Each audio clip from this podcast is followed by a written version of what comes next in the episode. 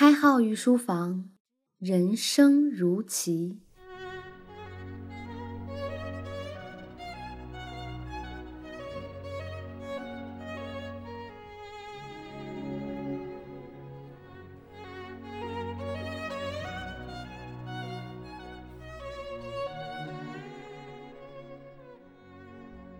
御书房的听官们，大家好，欢迎收听荔枝独播的开号御书房新版博弈论，我是开号。开号最近在努力让御书房被更多人听到。如果您觉得我们的内容不错，可以随手转发，转发节目手有余香。开号表示感谢。不管你是否擅长讲价，我想你对讨价还价的现象都不是很陌生。也许很多伙伴都说讲价这种事儿呀，开号你怎么能拿到台面上来说呢？这不是街头巷尾的小聪明吗？实际上并不是这样的哈。自由市场经济所主张的生产、销售的所有环节完全自由，体现的就是议价的能力并非既定，而是一直在各种的条件的变动下不断调整的。也就是说，如果你认可自由市场经济，你应该在一定程度上保护议价的权利。换而言之，讨价还价可以说是经济学的根本性问题之一。如果没有讨价还价，那么会出现资源配比失衡的情况，商品必然会因为信息不对称而出现典型的高价出售的情况。通俗来说，就是商家会忽悠到买家。著名的经济学家阿里尔·鲁宾斯坦就专门为了讨价还价而进行了模拟，并建立了讨价还价的模型。这个模型也称为鲁宾斯坦模型。当然，这个模型非常复杂呀，而且数学公式本来也不是开号擅长理解的东西。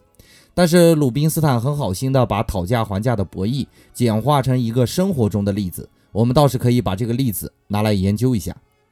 假设两个人分割一块蛋糕，参与人一先提出一个分割的方案，然后参与人二选择是否接受。如果接受，则就地分割；如果不同意呢，换参与人二提出方案。如此反复，直到一方接受另一方的方案为止。我们要注意的是，鲁宾斯坦认为这个博弈模型是合作博弈，也就是说，二人没有背叛这一选项，而是一直站在要分蛋糕的目的上的。而且这是一个完全信息的动态博弈，换而言之，就是彼此都了解对方的策略，而且依序进行的博弈模型。事实上，生活中的讨价还价和这个博弈模型无比的契合。可以说几乎是一模一样，大家都是抱着成交的姿态进行的博弈，也就是所谓的合作博弈嘛。无论商家的让步还是买家的报价，对于对方而言呢，都是透明的，而且没有哪个商家会在对方没有任何动作的情况下自主降价，买家呢也不会在对方没有任何动作的情况下一直抬高自己的报价，所以可以说是完全信息的动态博弈。但是要注意一点。博弈论中的讨价还价的模型呢，是一个无期限的讨价还价，双方会逐渐的趋于平分蛋糕的趋势。至于什么时候能达成一致，完全要取决于刀能切得多么细致。但是生活里，你有见到过两个人讨价还价到死的情况吗？答案一定是否定的啦，因为现实生活里的讨价还价是要加上一个很有趣的筹码的，那就是交易成本。蛋糕会变质，有的蛋糕甚至会融化。这种讨价还价在一定程度上呢，是会损伤总体收益的。于是，讨价还价能否尽快达成合作，就变得让人心向往之了。因为尽快达成一致，往往会让总体的收益更大。如果根据鲁宾斯坦的讨价还价的博弈模型来看的话，二者达成的分割方案一定是趋于平均的。那么，实际上理想的博弈模型中，一定是平分为最佳方案。而现实生活里呢，趋于理想的讨价还价博弈，一定是商家有的赚，你也买的很合适。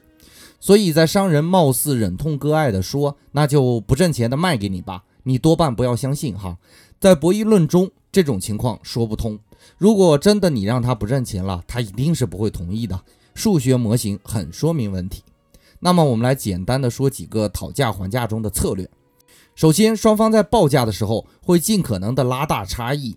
也就是说，商家会尽量的喊的稍微高一点，买家呢会尽量压的低一点，以确保尽可能的超越对方的底线。比如一般的服装市场呢，报价都高于成本的二到三倍，而买家的策略呢，一般是对半砍价，其实都是在习惯的范围以内提出的价格。其次呢，当然要保证自己的底线不要被对方发现，否则你获利的空间会被压缩。比如很多人即使看中了某个东西呢，他也不会表现出对这个东西的喜爱，而和商家也表现出来我可以买也可以不买的姿态。原因很简单，如果你喜欢一个东西，你会趋向用更高的价格来购买它，那么你的底线实际上是更高一点的。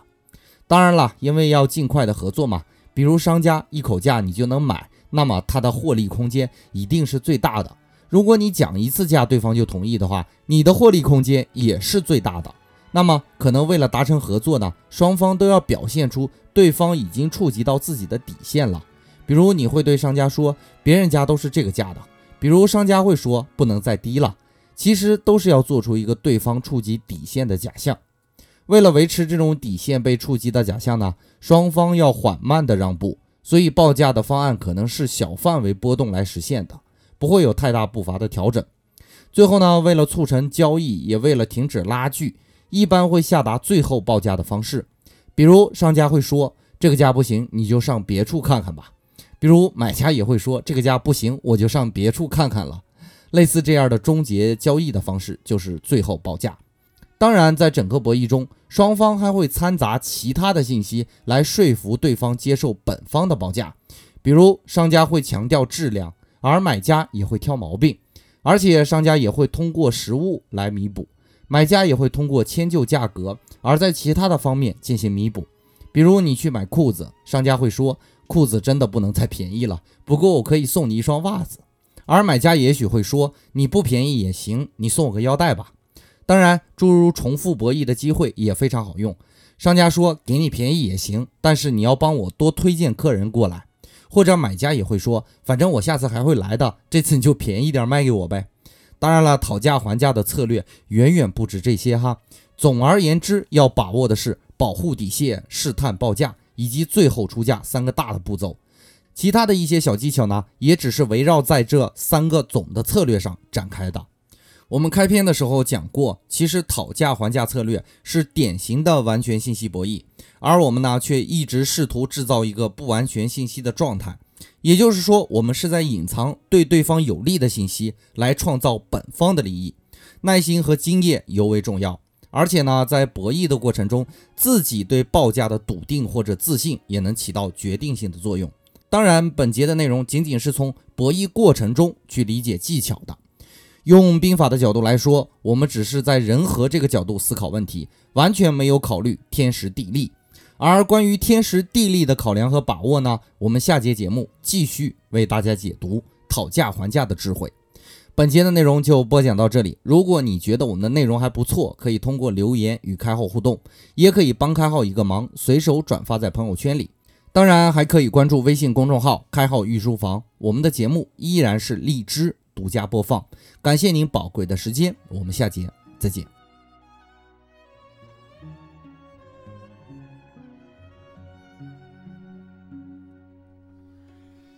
开号御书房，人生如棋。